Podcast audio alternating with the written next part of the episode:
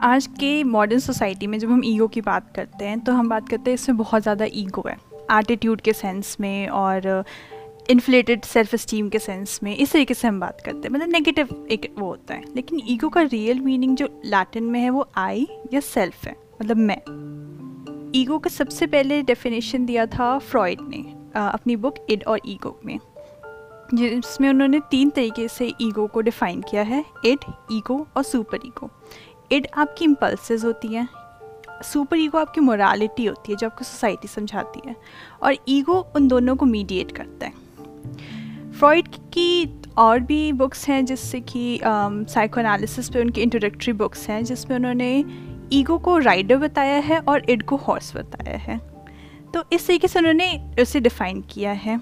इसके अलावा और थियोरिस्ट ने जो डिफ़ाइन किया है जैसा कि ह्यूम ने कार्ल ह्यूम ने तो उन्होंने बेसिकली ईगो को एक साइकी के अंदर एक कॉम्प्लेक्स बताया है हमारे कॉन्शियसनेस में, जो कि हमारी पर्सनालिटी के लिए, हमारी आइडेंटिटी की कंटिन्यूटी के लिए इंपॉर्टेंट एस्पेक्ट है।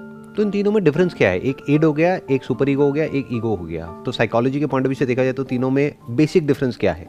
Id you are saying it's biological impulses super ego you are saying the concept of morality the concept of right and wrong या जो भी सोसाइटी के नॉर्म्स हैं hmm. या जो कल्चर है जो भी हमारी अपब्रिंगिंग है वो सब हो गया super ego and what is ego then ego is the mediator of the two उसे अपनी इम्पल्सिस भी ग्रेटिफाई करनी है ताकि आप सेटिस्फाइड रहें और उसे सोसाइटी के अकॉर्डिंग भी चलना है ताकि नॉर्म्स ब्रेक ना हो।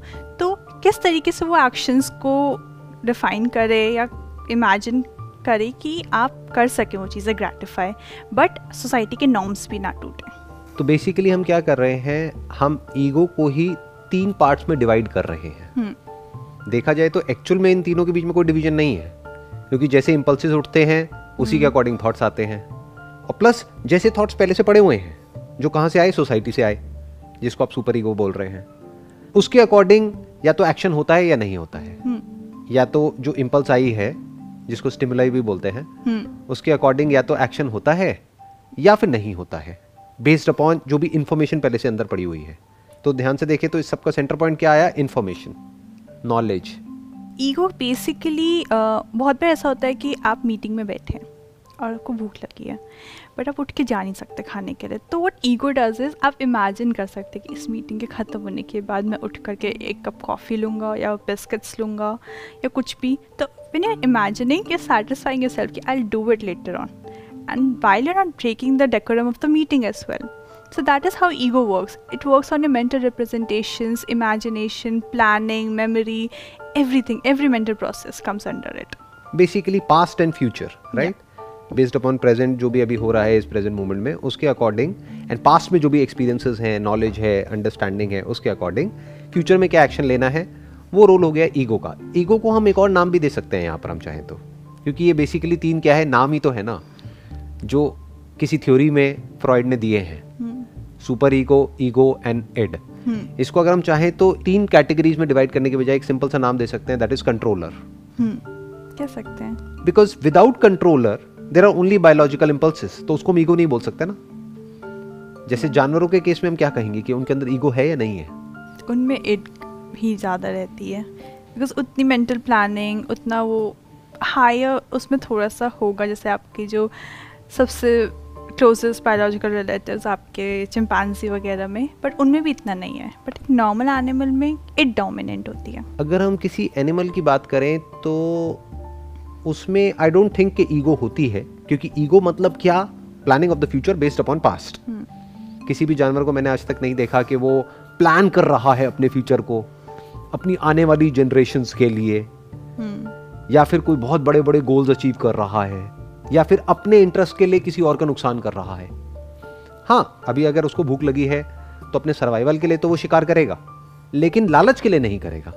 तो एक हो गई need which is a biological need जो हम में भी है उनमें भी है बट एक जो सबसे बड़ा डिफरेंस है that is a controller based upon information that is acquired because without information where is ego if there is no information in our mind, in our brain, I don't think there is going to be any difference between a human being and an animal for that matter. Yeah, because animals don't have the concept of society. They don't right. need super ego. So why would they need ego? और मैं यहाँ पर इसको भी question करना चाहूँगा जो भी फ्रॉइड ने अपनी थ्योरी में लिखा है कि ईगो एंड सुपर ईगो ये एक्चुअल में दो नहीं है क्यों क्योंकि जिसको हम कह रहे हैं ना मेरे थॉट्स और सोसाइटी के थॉट्स वो मेरे थॉट्स आए कहाँ से अपने आप तो अंदर कुछ भी नहीं आया ना हम्म। आया तो बाहर से ही अंदर की तरफ़ है ना तो मेरे थॉट्स का भी ग्राउंड सोसाइटी ही है उस सोसाइटी में ही कुछ थॉट्स आए हैं पेरेंट्स की तरफ़ से कुछ आए हैं मूवीज़ को देख करके कुछ आए हैं फ्रेंड्स के थ्रू तो उसमें से कुछ पे हमने बोल दिया कि मेरे थॉट्स हैं कुछ पे हमने बोल दिया है कि नहीं ये मेरे नहीं है ये सोसाइटी के थॉट्स हैं मेरे पेरेंट्स के थॉट्स हैं वहाँ पर क्लैश हो रहा है। एक्चुअल में देखा जाए तो सब कुछ बाहर से अंदर ही आया है। हम्म। थॉट एक्चुअल में ओरिजिनल नहीं है क्योंकि ओरिजिनल थॉट का मतलब क्या? Whatever we think it's basically permutation and combination of the information which is already there in the brain for example आप किसी भी ऐसे जानवर के बारे में सोच करके दिखाइए जिससे रिलेटेड आपके माइंड में कोई इन्फॉर्मेशन ना हो। इट्स नॉट प्रैक्टिकली पॉसिबल आप क्या करोगे? आप कहोगे कि अच्छा एक ऐसा जानवर है जो हवा में उड़ सकता है जिसके सर पे सींग है और जिसके चार पैर है वो ज़मीन पर भी भाग सकता है। तो आप क्या कर रहे हो? अपने ही माइंड में तीन अलग अलग जानवर है उनको मिला करके एक जानवर बना रहे हो। हम्म। उसका जो रॉ मटेरियल है वो क्या है? वही तो इन्फॉर्मेशन है जिसके बेस पर आप कुछ इमेजिन कर रहे हो। हम्म। तो माई पॉइंट हियर इज़ कि I am not sure how valid this particular concept is between ego and super ego हम चाहें तो कन्वीनियंस के लिए उसको अलग अलग कर सकते हैं बट एक्चुअल में दो नहीं है। एक्चुअल में एक ही है, क्योंकि अगर आप कुछ भी कहते हो ना, अगर आप कहते हो कि मेरा थॉट है तो मैं आपको क्वेश्चन करूँगा कि आपका थॉट कैसे है। हो सकता है आपके किसी अंकल का थॉट हो।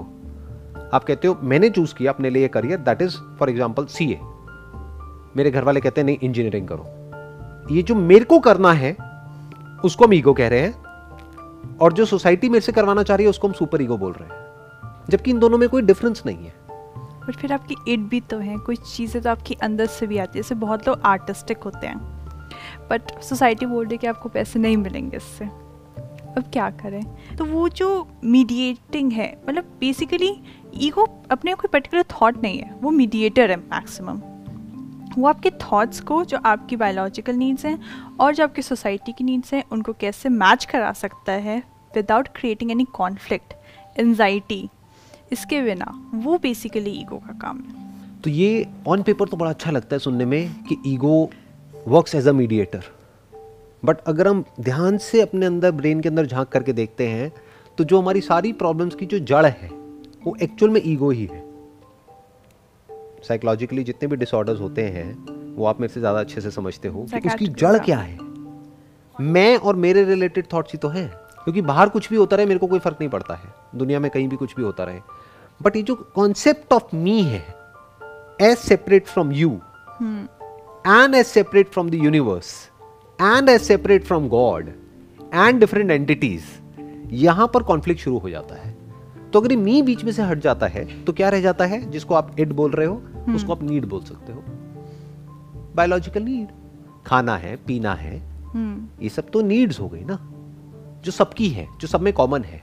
बट एक हो गया concept of a separate self जिसको हम थिंकर समझ रहे हैं जिसको हम कंट्रोलर समझ रहे हैं जिसको हम ईगो बोल रहे हैं। But that is not different from thought minus thought where is thinker can there be a thinker without thought अगर हम ये बात समझ लेते हैं तो हम ये समझ सकते हैं what is ego not in theory but actually तो सर आप मतलब थोड़ा सा मुझे ये समझाएँ कि थिंकर और थॉट अलग अलग नहीं है बट आपका क्या मतलब है यहाँ पे कि अगर आपको समझाना है ये तो आप कैसे समझाएँगे? आप जिसको भी ईगो बोल रहे हो किसको बोल रहे हो? जैसे फॉर एग्ज़ाम्पल एक है जो सोसाइटी के कॉन्सेप्ट है ऑफ़ राइट एंड रॉन्ग एक है आपकी बायोलॉजिकल इम्पल्सिस है। उसके अकॉर्डिंग माइंड में आपके एक थॉट आया। But hmm. वो थॉट गलत है वो प्रोहिबिटेड है। क्यों? क्योंकि ऐसे थॉट तो नहीं आने चाहिए। अच्छे लोगों के दिमाग में ऐसे थॉट नहीं आने चाहिए। ये अच्छे और बुरे का कॉन्सेप्ट आ गया ना? हम्म। ये कहाँ से आया? सुपर ईगो से। एक है जो एक्चुअल में हो रहा है यानी बायोलॉजिकली कुछ ऐसी इंपल्सिस उठ रही है जिसकी वजह से कुछ थॉट्स आ रहे हैं। अब एक मीडिएटर यहाँ पर बीच में बैठा हुआ है। Do we actually need that mediator and can that mediator do something about it how will you stop those thoughts that's my question the moment you say कि देर इज़ एन ईगो जो इसको control कर सकती है तो वो कभी भी कंट्रोल नहीं होगा। बट ईगो सिर्फ़ आपके थॉट के लिए नहीं है, वो तो आपको बिहेवियर को भी करता है। अगर आप, मुझे भूख लगी है और आपके हाथ में एक मतलब मान लो आपके हाथ में एक पैकेट ऑफ़ चिप्स है। अगर मैं इट पे रिएक्ट करूँगी तो मैं आपसे वो चिप्स छीन सकती हूँ। लेकिन अगर सुपर ईगो को बीच में हम लाया जाए तो वो चीज़ पॉसिबल नहीं है। तो अब ईगो का काम है कि मैं यहाँ से उठूँ, बाहर जाऊँ, बाहर में चिप्स का खुद पैकेट लूँ और फिर खाऊँ, बजाय कि आपसे छीनने के। तो अगर वो ईगो नहीं रहेगा और सारी सोसाइटी इड पर ही रिएक्ट करने लग जाएगी तो तो केओस हो जाएगा। आई एम नॉट सेइंग कि आप इड पर रिएक्ट करने लग जाओ। All I am saying is कि इड को कंट्रोल करने के लिए एक अलग से कंट्रोलर की ज़रूरत नहीं है। जैसे अभी जो आपने एग्ज़ाम्पल दिया उसी एग्ज़ाम्पल को एक स्टेप और आगे बढ़ाते हैं। आपके माइंड में मान लो मैं चिप्स का कोई पैकेट खा रहा हूँ वैसे मैं चिप्स नहीं खाता हूँ लेकिन मान लेते हैं आपके एग्ज़ाम्पल में कि मैं चिप्स खा रहा हूँ और आपके अंदर ये थॉट आया कि मेरे को ये चिप्स खाने हैं। तो, तो अब आपके पास में दो ऑप्शन है। एक है कि मेरे चिप्स का पैकेट छीन करके खाओ या फिर दूसरा ऑप्शन है कि चिप्स ना खाओ क्योंकि वो आपकी हेल्थ के लिए अच्छा नहीं है या फिर तीसरा ऑप्शन है कि मार्केट में जा करके चिप्स का पैकेट खरीद करके फिर खाओ। ये तीनों ही क्या है? इसमें हमको ईगो की कॉन्सेप्ट को बीच में क्यों घुसाना है? हम ये क्यों कह रहे हैं कि ये मैं सोच रहा हूँ? तीनों ही तो थॉट है। जो बाहर से अंदर आए हैं। अब इसके अकॉर्डिंग क्या होगा? तीन अलग अलग लोग हैं अलग अलग एक्शन होंगे तीनों के। कोई होगा जो छीन भी लेगा जिसको भूख ज़्यादा है या जिसकी कंडीशनिंग ऐसी है अपब्रिंगिंग ऐसी है कि उसके लिए चोरी करना सही है। उसकी अपब्रिंगिंग ही ऐसी हुई है कि चोरी करना गलत नहीं है तो वो छीन लेगा। दूसरा है जो नहीं छीनेगा तीसरा है जो जा करके खरीदेगा। तो तीनों में एक्चुअल में डिफरेंस क्या है? थॉट का ही तो फ़र्क है। तीनों में थॉट्स अलग अलग है। थॉट ही तो बिहेवियर का ग्राउंड है। बिना थॉट के बिहेवियर का मतलब क्या है? बिहेवियर मतलब वो जो कि सोसाइटी में एक्सेप्टेड है। hmm. उसकी फाउंडेशन क्या है? एक थॉट तो उस थॉट के थ्रू कंट्रोल अपने आप हो रहा है। तो आपको एक्चुअल में एक अलग से कंट्रोलर की ज़रूरत नहीं है क्योंकि फिर तो गड़बड़ हो गई। आपको सही थॉट्स की ज़रूरत है सही इंफॉर्मेशन की ज़रूरत है। What you need is right kind of knowledge and right kind of information in your brain which takes care of the behaviour and the actions so how will you know what's right and what's not because वो तो society ने आप में डाला है। तो वही तो कॉन्फ्लिक्ट की सारी की सारी जड़ है। बट एक चीज़ और है कि कॉन्फ्लिक्ट ज़रूरी भी है ईगो के डेवलपमेंट के लिए क्योंकि जब तक कॉन्फ्लिक्ट नहीं होगा आप उसको आप उसको सोल्यूशन नहीं ढूंढेंगे, तब तक ईगो डेवलप नहीं करेगी फर्दर तो एक ये भी बहुत इंपॉर्टेंट कॉम्पोनेंट है. कॉन्फ्लिक्ट और कॉन्फ्लिक्ट जैसे कि पहले भी हमारी बात हुई है, इतनी कॉम्प्लेक्स सोसाइटी में वो तो रहेगी. तो वैसे में इंसान प्रैक्टिकली क्या करे? हम यहाँ पर एक्चुअल में कुछ कर ही नहीं सकते हैं. इस सच को देखना पड़ेगा कि अगर हम अलग से एक ईगो के कॉन्सेप्ट को बीच में ले भी आते हैं और एक कंट्रोलर को ला करके बीच में बिठा देते हैं तब भी ये मत समझो कि वो एक्चुअल में कुछ कर पाएगा। हम्म। क्योंकि कॉन्फ्लिक्ट तो रहेगा ही। कभी बाहर रहेगा कभी अंदर रहेगा। कब तक रहेगा? जब तक कि एक सेपरेट कंट्रोलर बीच में बैठा रहेगा। वंस वी नो कि ये सिचुएशन है इसमें राइट right थॉट क्या है? Can we see the difference between the two एक है राइट right थॉट और एक है एक थिंकर चूज़ कर रहा है कि इसमें राइट right थॉट क्या है। In reality all I am saying is अगर इसको हम बारीकी से ऑब्ज़र्व करते हैं कोई सेपरेट थिंकर है ही नहीं। दो थॉट्स हैं। अगर ये हम देख लेते हैं ना तो हम इस थिंकर से फ्री हो जाते हैं। यानी हम ईगो से फ्री हो जाते हैं। अब थॉट्स की बेस पे एक्शंस होंगे। कोई थिंकर पे रिस्पॉन्सिबिलिटी नहीं आई एक्शंस की। And thought is limited by its very nature तो थिंकर ये नहीं समझेगा कि I am in control because in reality ego can never be in control of this universe control करके दिखा दो पूरे यूनिवर्स को। पूरे यूनिवर्स को छोड़ो, किसी एक इंसान को भी कंट्रोल करके दिखा दो। एक इंसान को भी छोड़ो, खुद को कंट्रोल करके दिखा दो। तो इट्स अ डिजास्टर बेसिकली ये जो रेसिपी है ना, जिसकी जो फाउंडेशन है, वो क्या है? Me as a controller of my life that is basically a recipe for a psychological disaster क्यों? क्योंकि अब वो इंसान एक्चुअल में तो कंट्रोल में है नहीं। क्योंकि इस दुनिया में क्या होने वाला है वो तो किसी को पता ही नहीं है। यानी कि जो भी एक्शन होंगे उसका क्या आउटकम आएगा वो तो हमें पता ही नहीं है एक्चुअल में। हम बस सोच करके एक एक्शन ले सकते हैं कि हाँ ये मेरे लिए सही है। बट एक्चुअल में वो सही होगा या गलत होगा वो तो फ्यूचर में पता लगेगा ना। ये हम पहले भी डिस्कस कर चुके हैं अपने हम्म। पहले एक सेशन में।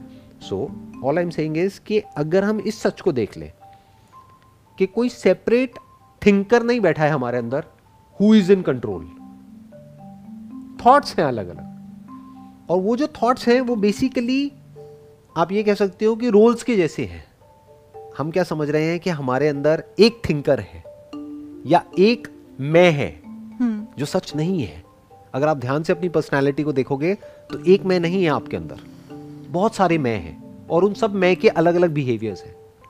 You as a daughter is different from you as a mother which is different from you as an employee which is different from you as somebody who is pursuing your passion, which is different from you as this body, which is different from you as a friend.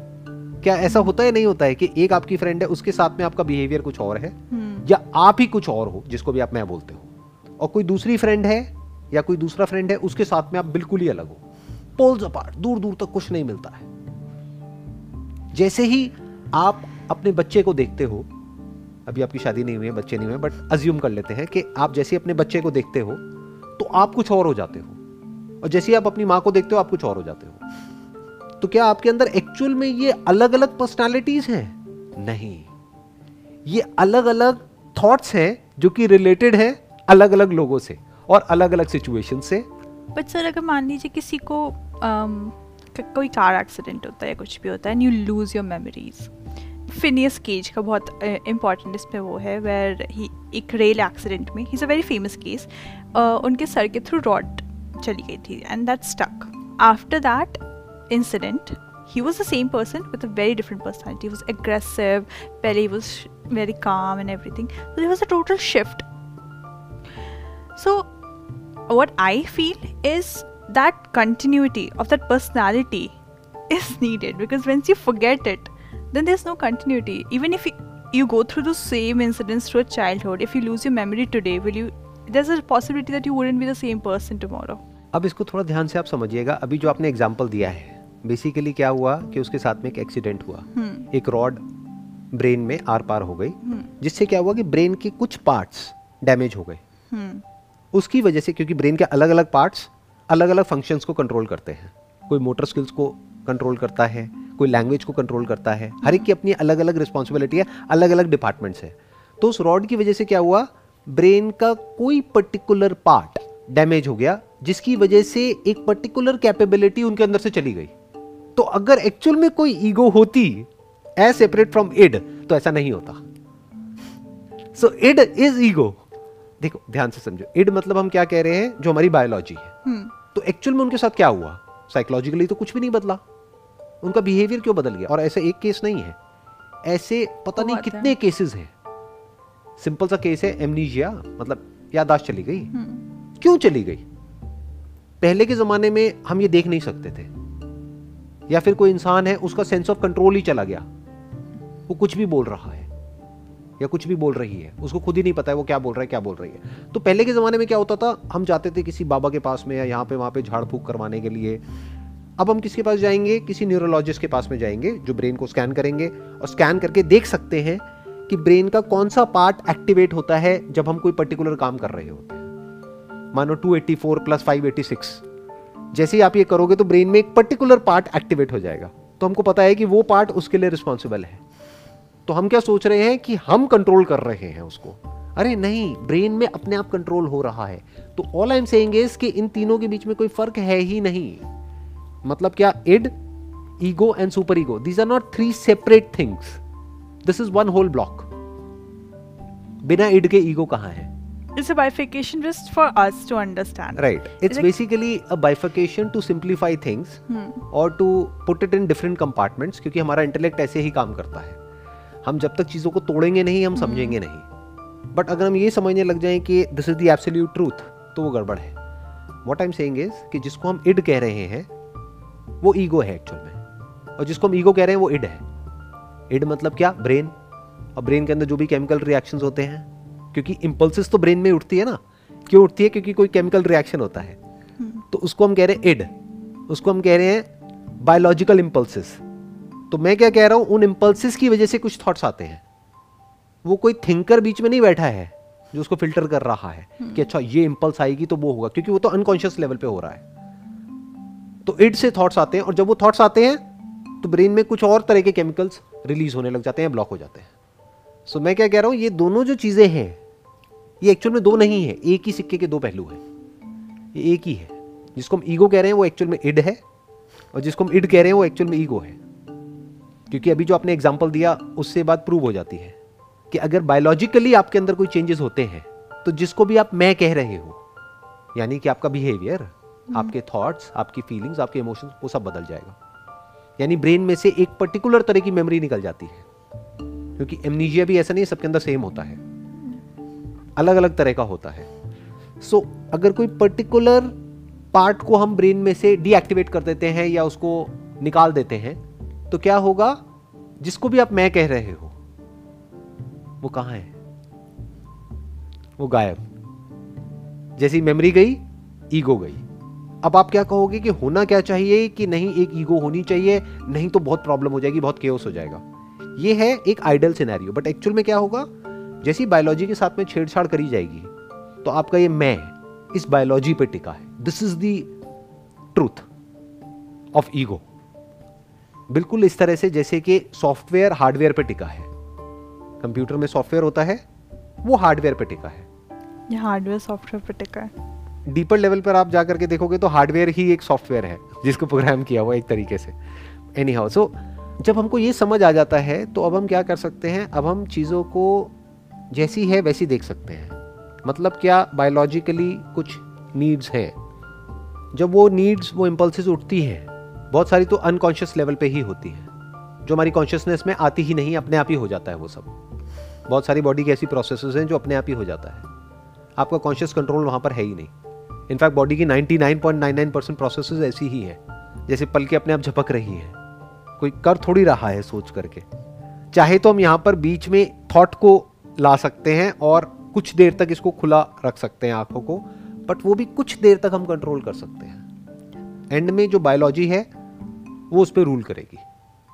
Now comes the point अगर इस सच को हम देख लेते हैं तो हम अपनी विल पावर को ज़रूरत से ज़्यादा इंपॉर्टेंस नहीं देंगे। इनफैक्ट हम विल पावर को कम से कम यूज़ करेंगे। और थॉट को ज़्यादा यूज़ करेंगे। लोग क्या समझते हैं कि मैं अपनी विल पावर से कुछ भी कर सकता हूँ? ये सच नहीं है। मैं कहूँगा, अपनी ब्रेथ को रोक के दिखा दो दस मिनट के लिए या एक घंटे के लिए। अगर आप में बहुत विल पावर है तो नहीं रोक पाओगे। Right what I am is one way is कि अपनी विल पावर को यूज़ करो, जिसको लोग हार्डवर्क बोलते हैं। But that is not a smart way of working क्योंकि आप अपनी विल पावर को कितना भी यूज़ कर लो आपकी बायोलॉजी आपकी विल पावर से ज़्यादा स्ट्रांग है। उसको आप टेस्ट करके देख सकते हैं। और ये विल पावर के पीछे कौन बैठा है? ईगो बैठी है एक कंट्रोलर बैठा है एक मीडिएटर बैठा है। This is not a smart way of working क्योंकि इसमें वो इंसान बुरी तरह से फंस जाएगा। एक तरफ़ उसकी बायोलॉजी होगी जिसको आप इड कह रहे हैं एक तरफ़ सुपर ईगो होगी एक तरफ़ उसके खुद के डिजायर्स होंगे। हम्म। वो बीच में पिस जाएगा। तो मैं क्या कह रहा हूँ? विल पावर को बीच में से हटा दो। ईगो को हटा दो। कंट्रोलर को हटा दो। आप चीज़ों को ऑटो पायलट पे डाल दो। मतलब एक ऐसा सिस्टम क्रिएट कर दो कि विल पावर की ज़रूरत ही ना पड़े। Somewhat like a discipline? Like आप अपनी बॉडी को ट्रेन करते हो किसी पर्टिकुलर नॉट डिसिप्लिन क्योंकि डिसिप्लिन के लिए विल पावर की ज़रूरत है।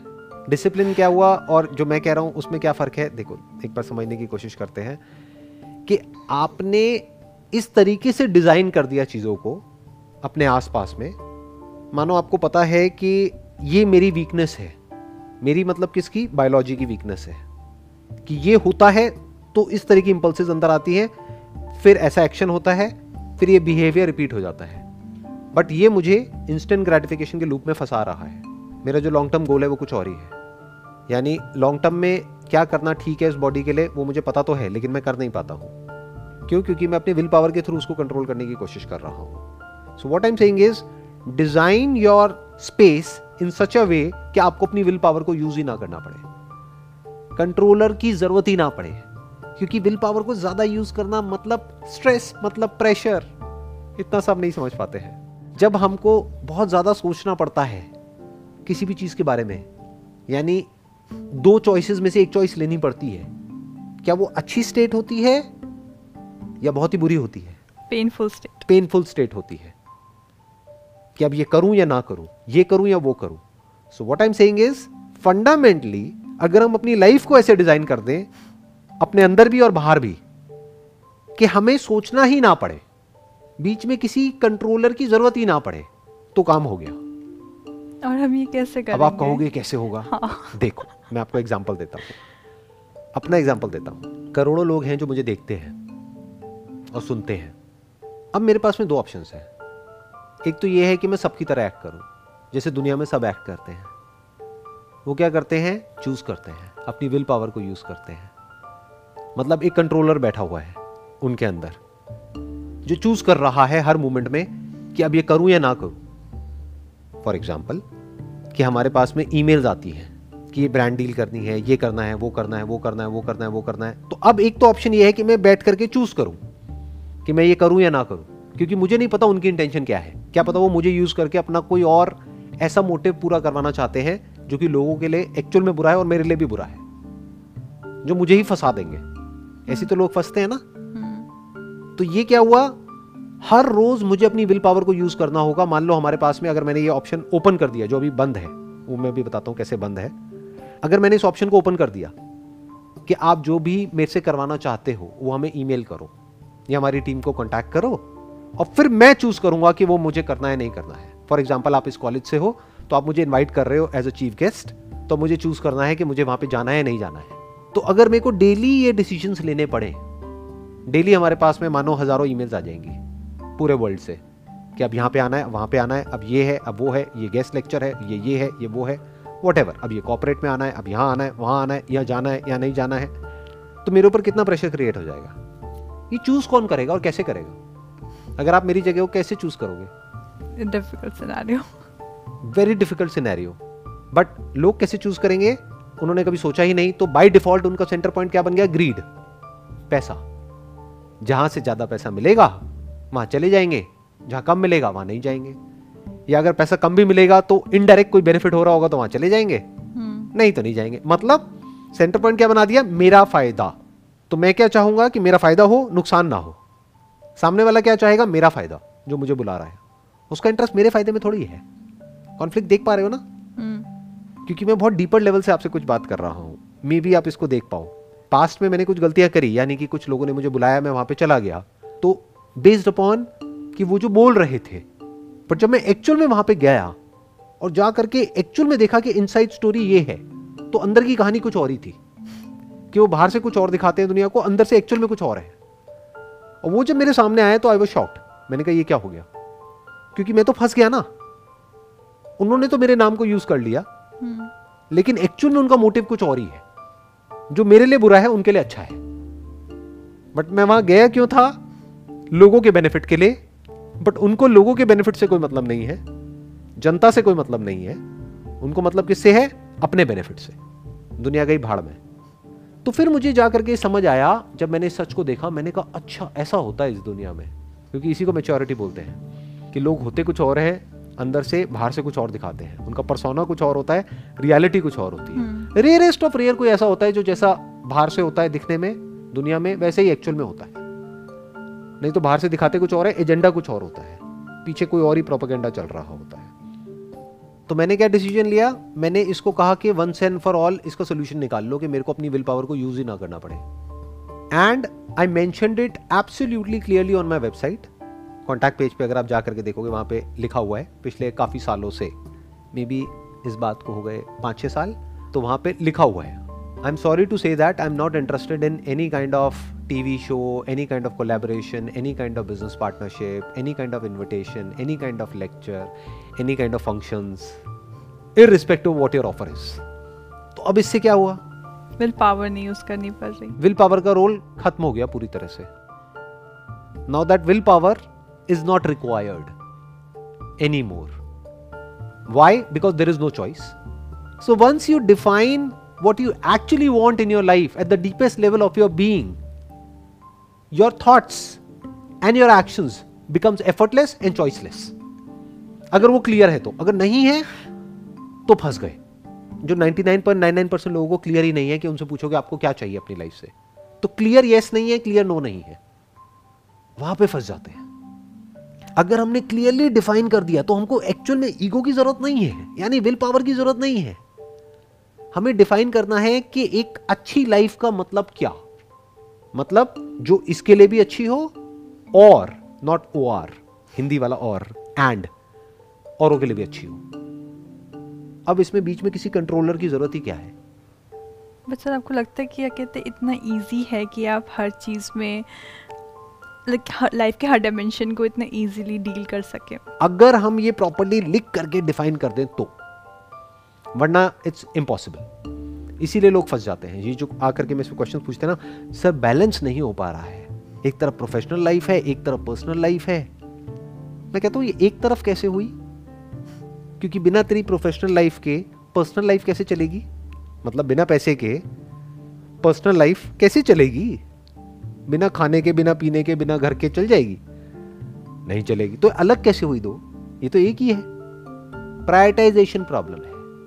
क्लियरली हमने डिफाइन ही नहीं किया है कि हमारे लिए मोस्ट इंपॉर्टेंट क्या है। जैसे लाइफ में अब जो मैंने अपने लिए डिफाइन किया हुआ है, वो ऐसा नहीं है, मैंने अपने लिए किया है तो आप अपने लिए कुछ और कर लोगे। आपके लिए भी वही रहेगा। सबके लिए वही रहेगा। मतलब that is basically common sense तो वहाँ पर कोई कंफ्यूजन हो ही नहीं सकता। जब कोई कंफ्यूजन नहीं है तो कोई कॉन्फ्लिक्ट नहीं है और कोई चॉइस नहीं है। चॉइसलेस हो गई लाइफ एफर्टलेस हो गई। ईगो की ज़रूरत ही नहीं है। There is no need of a controller और a mediator who is sitting here जो एक तरीके से बैठा हुआ है और डिसीज़न ले रहा है कि अब मैं ये करूँ, वो करूँ वो करूँ वो करूँ। ज़रूरत ही नहीं है। देखो कितना सिंपल है। अभी अगर हम डिफाइन करें, अगर इससे कुछ अलग हो सकता है तो आप मुझे बता देना। सेंटर में क्या आता है? हेल्थ क्योंकि अगर हेल्थ ही नहीं है तो रिलेशंस का क्या करोगे? पैसे का क्या करोगे? करियर का क्या करोगे? लाइफ में कुछ भी नहीं। तो सेंटर में क्या आ गया? हेल्थ कौन सी हेल्थ लॉन्ग टर्म हेल्थ जो भी हम एक्शंस ले रहे हैं अगर वो लॉन्ग टर्म हेल्थ से कनेक्ट हो रहा है वो थॉट सही है वो एक्शन सही है जो नहीं है वो गलत है। तो पहले ही प्री डिफाइंड हो गया ना। मतलब आप पहले अपने गोल्स डिफाइन कर लो कि आपके लिए लाइफ में क्या क्या नेसेसरी है और फिर उस अकॉर्डिंग वो बैठ जाएगा। और अपने लिए नहीं यहाँ पे भी अपने को बीच में से हटाना पड़ेगा। बिकॉज़ अगर अपने लिए किया तो फिर फंस जाओगे। वो अपने लिए कौन करेगा? ईगो करेगी। किस तरह से करेगी? जो अपने को ठीक लगेगा। और ईगो जो है, वो बहुत ही, मैं क्या कहूँगा कनिंग है मैनुपुलेटिव है। वो कोई भी कहानी बना देगी आपके माइंड में, जो एक्चुअल में आपके लिए सही नहीं भी होगा, उसको भी सही बना देगी। कि फॉर एग्ज़ाम्पल आपकी लॉन्ग टर्म हेल्थ से मीठा कनेक्ट नहीं होता है। तो अंदर जो मैनिपुलेटर वो जो बैठा है ना, जो आप कह रहे हो कि गोल्स को मैं डिफाइन करूँ तो वो क्या करेगी? वो मैनिपुलेट कर देगी पूरी सिचुएशन को। कि अरे कभी कभी में कुछ नहीं होता है। सिगरेट अरे, एक दो में कुछ नहीं होता है। तो फिर वो धीरे धीरे और आगे इंसान बढ़ता जाएगा। फिर कहाँ आ जाएगा? रिलेशनशिप में भी आ जाएगा। अरे चीटिंग में कुछ नहीं होता है। इससे कुछ नहीं होता है। उससे कुछ नहीं होता है। फैमिली को टाइम क्या देना है? पैसा भी तो चाहिए। मैं ये सब फैमिली के लिए तो कर रहा हूँ। अगर मैं नहीं करूँगा तो फैमिली का क्या होगा? जबकि फैमिली को टाइम चाहिए। पैसा नहीं चाहिए। बट ये सब कौन खेल खेल रहा है? ईगो तो what time saying is define it in a way which can't be question by any जैसे मैंने सेंटर में क्या रखा? हेल्थ को। हेल्थ मतलब क्या? अब उसको भी थोड़ा सा और ब्रॉड कर देते हैं। Physical health psychological health emotional health intellectual health spiritual health health के लिए एक कंफर्टेबल लाइफस्टाइल भी चाहिए, जो कि ऐसा ना हो कि आप कहीं ऐसे एरिया में रह रहे हो जहाँ पर के चारों तरफ़ बहुत ही गंदगी है, या ऐसी जगह पे ट्रैवल कर रहे हो, इस तरीके से ट्रैवल कर रहे हो कि जहाँ पर के बहुत ही अनहाइजीनिक है सब कुछ। तो एक पर्टिकुलर लेवल ऑफ़ हाइजीन भी चाहिए, इसलिए पैसा चाहिए। पैसा किस लिए चाहिए अब? हेल्थ के लिए। ना कि हेल्थ से हम पैसे को खरीद लेंगे। बहुत लोग ये समझते हैं। पैसा कमाओ मज़े मारो उसके बाद में जो होगा डॉक्टर संभाल लेगा ना। हॉस्पिटल है तो सही।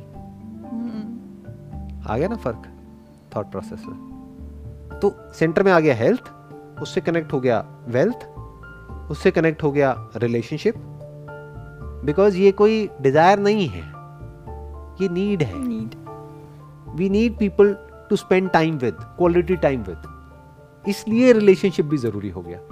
पैसे की नीड एक लेवल तक आई उसके बियॉन्ड खत्म हो गई। ये जो लोग हैं ना पागलों की तरह पैसे के पीछे भागे चले जा रहे हैं। मैं किसी का नाम नहीं लूँगा बट ग्रीड की जड़ क्या है? कभी उन्होंने डिफाइन ही नहीं किया कि एक्चुअल में उनके लिए इंपॉर्टेंट क्या है। आपको क्या लगता है कि एक्चुअल में अंदर की अगर बात करी जाए जो केओस है वो किसके माइंड में ज़्यादा होगा? एक ऐसा इंसान जिसके पास में बहुत नेम है बहुत फेम है उसके माइंड में ज़्यादा होगा या ऐसा इंसान जिसके पास में कोई नेम और फेम नहीं है किसके अंदर ज़्यादा केओस होगा किसके अंदर कम होगा?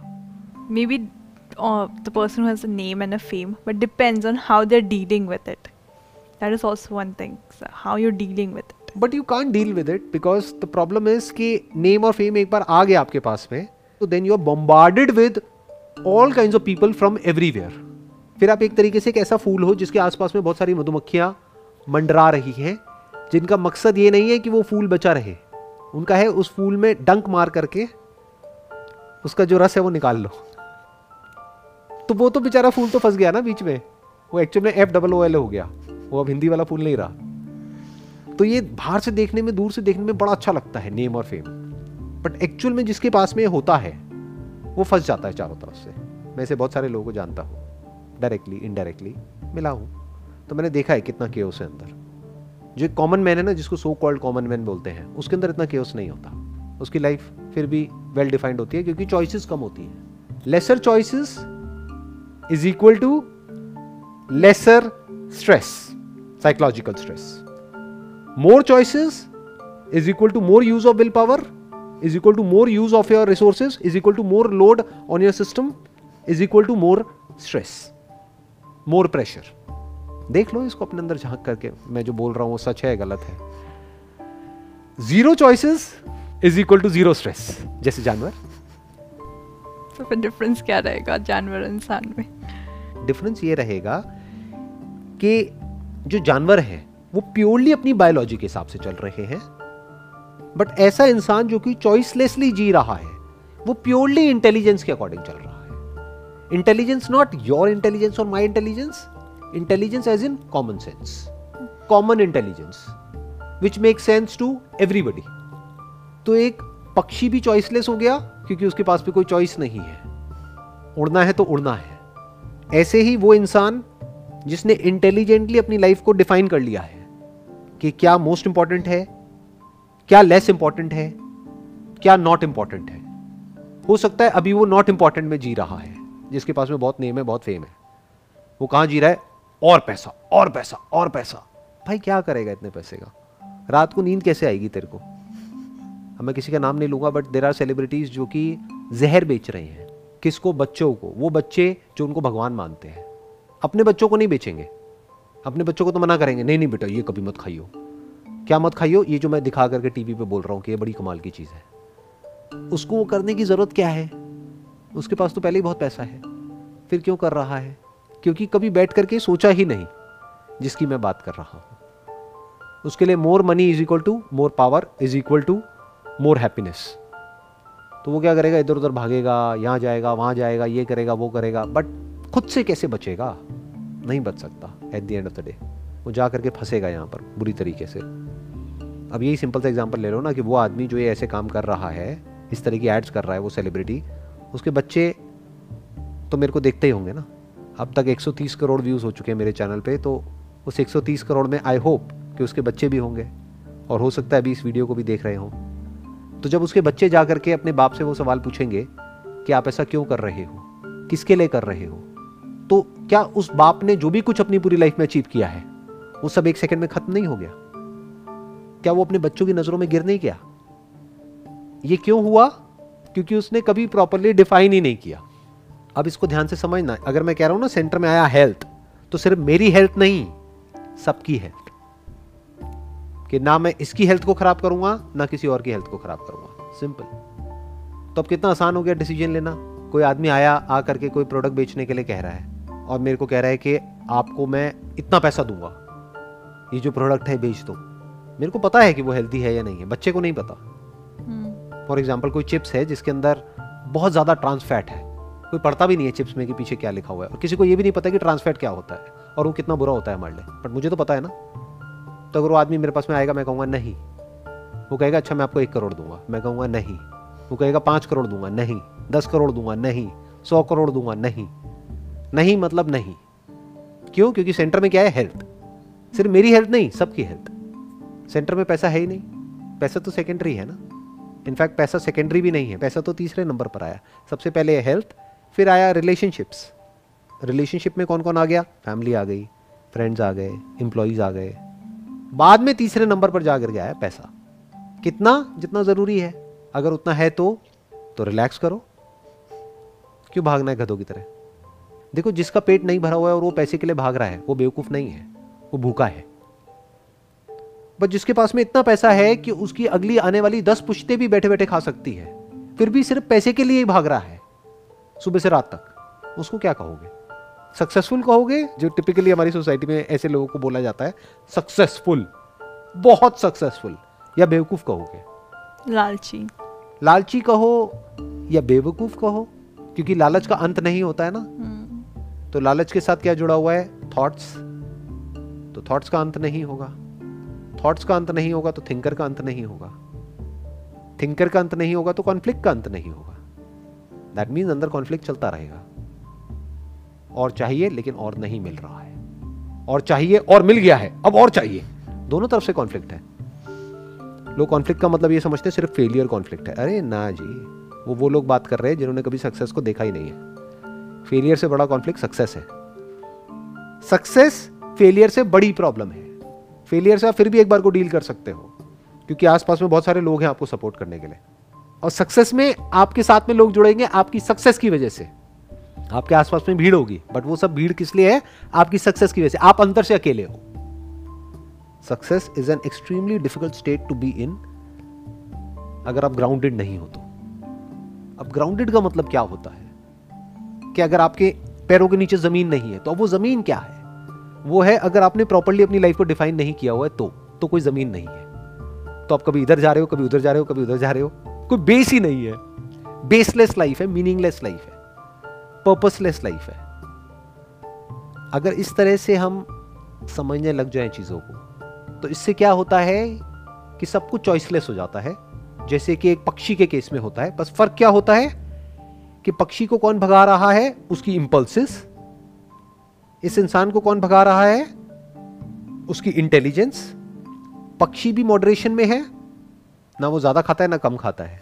ना कुछ ज़्यादा एक्टिविटी करता है, ना कम करता है। और ये इंसान जो एक्चुअल में कॉमन सेंस के बेस पर चल रहा है, ये भी मॉडरेशन में है। ना ज़्यादा है, ना कम है। वहाँ पर भी सब कुछ एफर्टलेस है, यहाँ पर भी एफर्टलेस है। वहाँ पर भी चॉइसलेस है, यहाँ पर भी चॉइसलेस है। कोई कंफ्यूजन नहीं है ना। ऐसे किसी इंसान से आप जैसे कोई क्वेश्चन पूछोगे इमीडिएट आंसर आ जाएगा। क्यों? क्योंकि बीच में कोई मीडिएटर है ही नहीं, कोई थिंकर है ही नहीं। लग रहा है देखने में कि कोई थिंकर है बट एक्चुअल में कुछ भी नहीं है। पहले से क्लियर है this is what life is खत्म। लाइफ सॉर्ट आउट हो गई है। और ऐसा जो माइंड है अगर इस तरह से हम जी सकते हैं एक्चुअल में नॉट थियोरटिकली बट एक्चुअली तब हम इस ईगो के सच को भी देख सकते हैं। Not how to manage ego because ego can not be managed ego by its very nature is limited is fragmented is isolated, is lonely, will always be in conflict, externally also and internally also.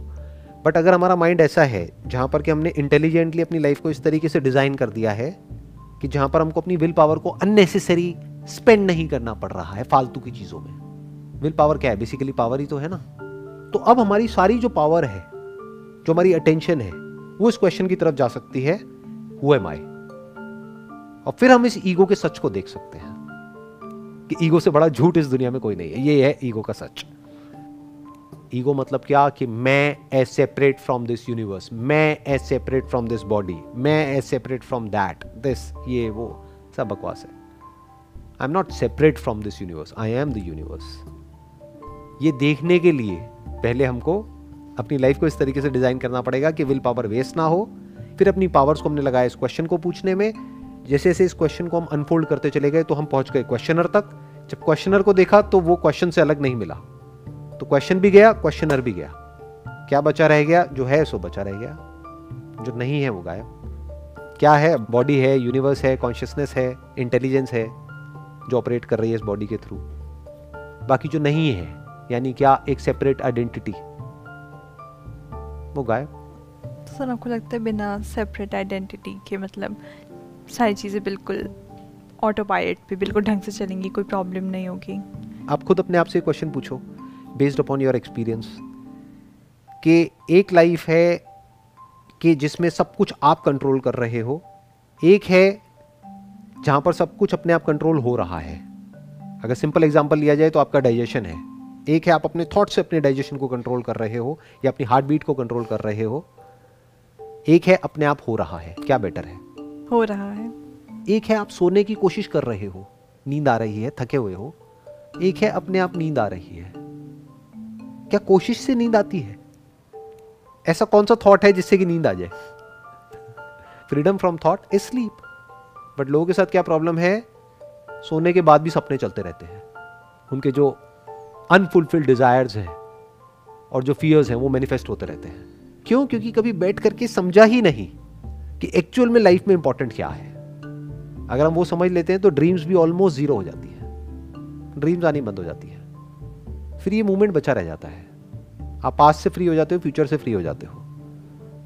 तो अभी तक मैंने जो भी कुछ कहा है, आपके स्टैंड पॉइंट से आपको क्या क्लियर हुआ है? मेरे हिसाब से जितना मुझे समझ में आया प्रैक्टिकली वो ये है कि मेजर लाइफ गोल्स क्या है, आपकी लाइफ में क्या इम्पोर्टेंट है, वो डिफ़ाइन करना हमारे लिए ज़रूरी है, ताकि चॉइसेस कम हो। जितनी चॉइसेस कम, उतनी कॉन्फ्लिक्ट कम होगी, उतना ऑटो पायलट पे लाइफ रहेगी।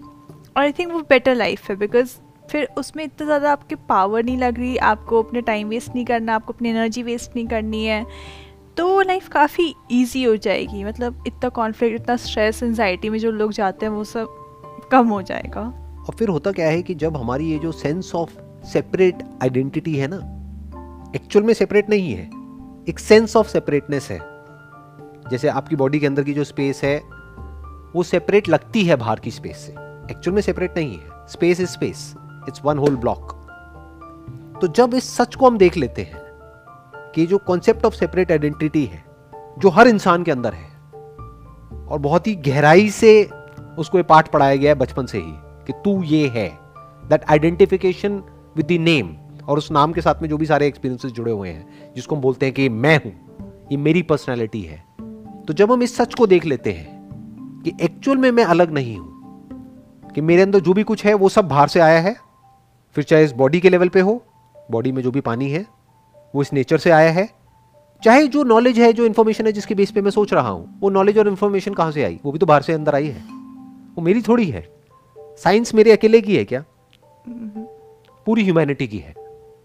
तो जब हम इस सच को देख लेते हैं कि ये पूरा एक ब्लॉक है, जैसे कि एक नदी, जिसमें वो बुलबुला ये समझ सकता है कि मैं बाकी सबसे अलग हूँ बट बुलबुला जिसका बना है जो भी बुलबुले में है चाहे वो बुलबुला चाहे बड़ा हो चाहे छोटा हो लेकिन वो जो भी कुछ है उसका जो एसेंस है वो पानी है। और सब बुलबुलों का एसेंस पानी है। जब इस सच को हम देख लेते हैं वहाँ से प्यार की शुरुआत हो जाती है। That is the beginning of love and compassion not love as in जो भी हम मूवीज़ में देखते हैं सुनते हैं या कहानियाँ पढ़ते हैं। लव मतलब क्या? जुड़ना. योग को भी हिंदी में यही कहते हैं। योगा, जिसको हम ये समझते हैं एक्सरसाइजेस करना। नहीं। That is exercises are part of yoga that is not yoga yoga means union जुड़ जाना। इस तरीके से जुड़ जाना, इस लेवल पे जुड़ जाना, जहाँ पर अलग होना पॉसिबल ही नहीं है। अगर बुलबुले ने इस सच को देख लिया कि मैं पानी ही हूँ तो अब वो पानी से इस तरीके से जुड़ गया कि बुलबुला मिट गया और सिर्फ़ पानी ही रह गया। तो वो हर बुलबुले से भी जुड़ गया नदी से भी जुड़ गया, सबसे जुड़ गया। दिस इज़ लव बट ये अपने आप में बहुत बड़ा टॉपिक है तो मे बी इसको नेक्स्ट सेशन के लिए रखते हैं। तब तक आप रिसर्च करिए कि साइकोलॉजी के पॉइंट ऑफ़ व्यू से what is love wish you all the best see you then